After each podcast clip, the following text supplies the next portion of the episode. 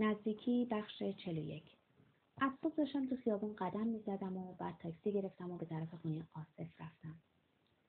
شاید به خاطر اینکه ویکتور اخیرا به فلسفه لذت گرایی گرویده و من می‌خوام نظر کس دیگری رو هم بدونم. به آصف گفتم می‌تونم باید صحبت کنم؟ نجما با بیمیلی ما رو ترک کرد. آصف دمپایش رو عوض کرد. احساس کردم کمی چاق شده و سنش رو زیادتر نشون میده. توی باغچهش قدم زدیم.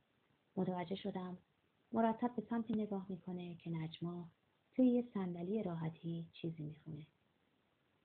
فکر کردم همین حالا هم داره منو محکوم می‌کنه. بهش گفتم فضای خونه مسموم شده.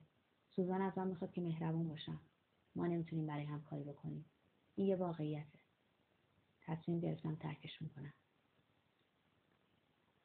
آصف گفت این خیلی راحته که آدم زود به همه چی پشت کنه. چرا عجله داری؟ ببین چی میشه. ازت خواهش می‌کنم یه ساعت صبر کنی. من یه نمی‌تونم تحمل کنم. در حقیقت دارم فردا صبح اونا رو ترک می‌کنم. مطمئنا این کارو نمی‌کنی. تو سن سال تو یه سال چیزی نیست.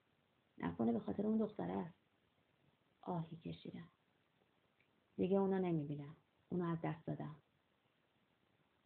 نه این کارو نکن. دستشو انداخت دورم و گفت ولی انگار یه جورایی در پی اون هستی. اگه می‌تونستم موهاش رو یه بار دیگه ببینم می‌تونستم از این وضع نجات پیدا کنم. این می‌تونه شروع یه نگرش تازه باشه. موهاش شاید نمی‌تونه بفهمه که مردهای همسن و سال ما هم می‌تونن اینقدر عاشقانه فکر کنن. بهش گفتم آصف تو در هیچ سنی از احساسات بری نیستی. نفس پرسرصدایی کشید و گفت باعث تأسفه که اونو دیدی چرا دوست داری تقصیر گردن اون بندازی بچه ها داشتن بازی می‌کردن و سراغ بچه های منو گرفتن گفتم اونا خونه هستن صدای بچه های دیگر هم از خانه های همسایه می اومد. کاش می‌تونستم مثل این بچه ها در سایه زندگی بی خیال و بدون فکر بشینم و به فردا فکر نکنم. ولی از سن چهارده سالگی وقتی علیه والدینم بدون که قصدی داشته باشم ایستادم و فکر کردم که آمادم به اجتماع وارد بشم. همیشه می‌خواستم یه اتفاق تازه بیفته که نشانه نوعی پیشرفت باشه. نمی‌تونم تحمل کنم که همه چیز راکت باشه. آصف گفت تو خیلی به هم ریختی. می‌دونم دوست داری به خودت توجه کنی ولی تو حتی صورتت هم اصلا نکردی. از موهای دوست دخترت بگذریم خودت مثل این که هیچ شونه به موهات نخورده. خندیدم ولی چیزی نگفتم. بعد از لحظه گفت تو تصمیمتو گرفتی. فکر می‌کنم. اگه دوست داری برای مدتی می‌تونی پیش ما بمونی. بچه ها رو پیش هم میخوابونیم. آسف تو خیلی مهربونی. متشکرم ولی من نمی‌تونم. میونه جمع خانوادگی شما باشم. در حالی که خودم خانوادم رو ترک کردم. نه برای مدت زیادی. متاسفم. بعد از چند روز تجدید خاطرات تصمیم می‌گیری برگردی. تو برای ترک بچه ها آماده نیستی. فکر می‌کنم درک کرده باشی که ترک بچه ها یعنی چی.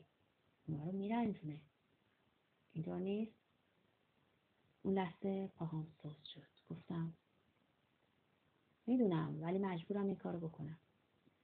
دوست دختر جدیدت که میگی از دسته بی تجربه هایی با تجربه است. حداقل سوزان در عین بدعنقی باهوشه. من همیشه از مصاحبت با او لذت میبردم. حتما زمانی دلیل خوبی داشتی اونو انتخاب کردی. خب من اجازه ندارم نظرم عوض کنم.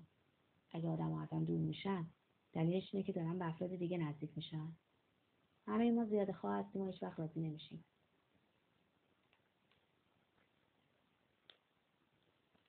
عقل میگه باید قدر چیزایی که داریم بدونیم.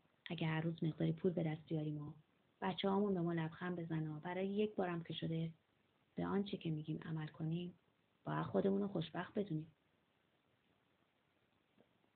منو دلسرد کردی. یه رابطه بد نمی‌تونه مثل یک محفظه بسته باشه. اون مثل یه قوطی روغن سرخ شده به همه جا نشت می‌کنه. بهش نگاه کردم.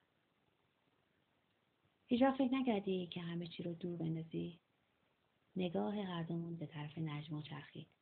با نگاهی آزاردهنده پرسید. چرا این سوال من می‌کنی؟ فکر می‌کنی یه روز جوابی غیر از این به تو خواهم داد و این عقاید تو رو تایید می‌کنم؟ آصف چه دیدگاهی داره؟ اینکه یه نفر مسئولیت نداشته باشه؟ آهی کشید و ادامه داد. متاسفم ولی فکر می‌کنم با که تو میری یه جدید باشه. شاید بهتر باشه بگم نوع بیقراری. بله این باعث میشه فکر کنم احساس ای دارم و می‌تونم برای مدتی طولانی کسی رو دوست داشته باشم و حداقلش نقشه هم برای فرار نکشم. ولی اینو دوست دارم که هر روز چیزی ساخته میشه و رشدم داشته باشه. بدون اینکه مثل آدمایی هستم که بی هدف تو خیابون قدم می‌زنن. تو خونه برای من تحرکی وجود نداره. خب توی عشق واقعی حرکت کمه ولی همینطور پیش میره. تو به هیچ چیز اعتقاد نداری.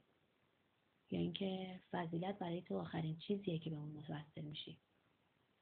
چی می‌تونستم بگم؟ جوونا سرشار از اعتقادات کسل کننده و من چرا نباشم؟ همه اعتقادات با هم به ذهن نمیان. آصف آدم باهوشیه. من نمی‌خوام خودم با گفتن چیزای خودخواهانه تحقیر کنم. گرچه می‌تونم چیزای خودخواهانه دیگری رو به جز خانوادم نام ببرم. شاید دارم به صورت یه مرض عفونی در میام. دارم هر هر میخندم و بهتره قبل از اینکه فکر کنه دیوونه شدم حرفی بزنم.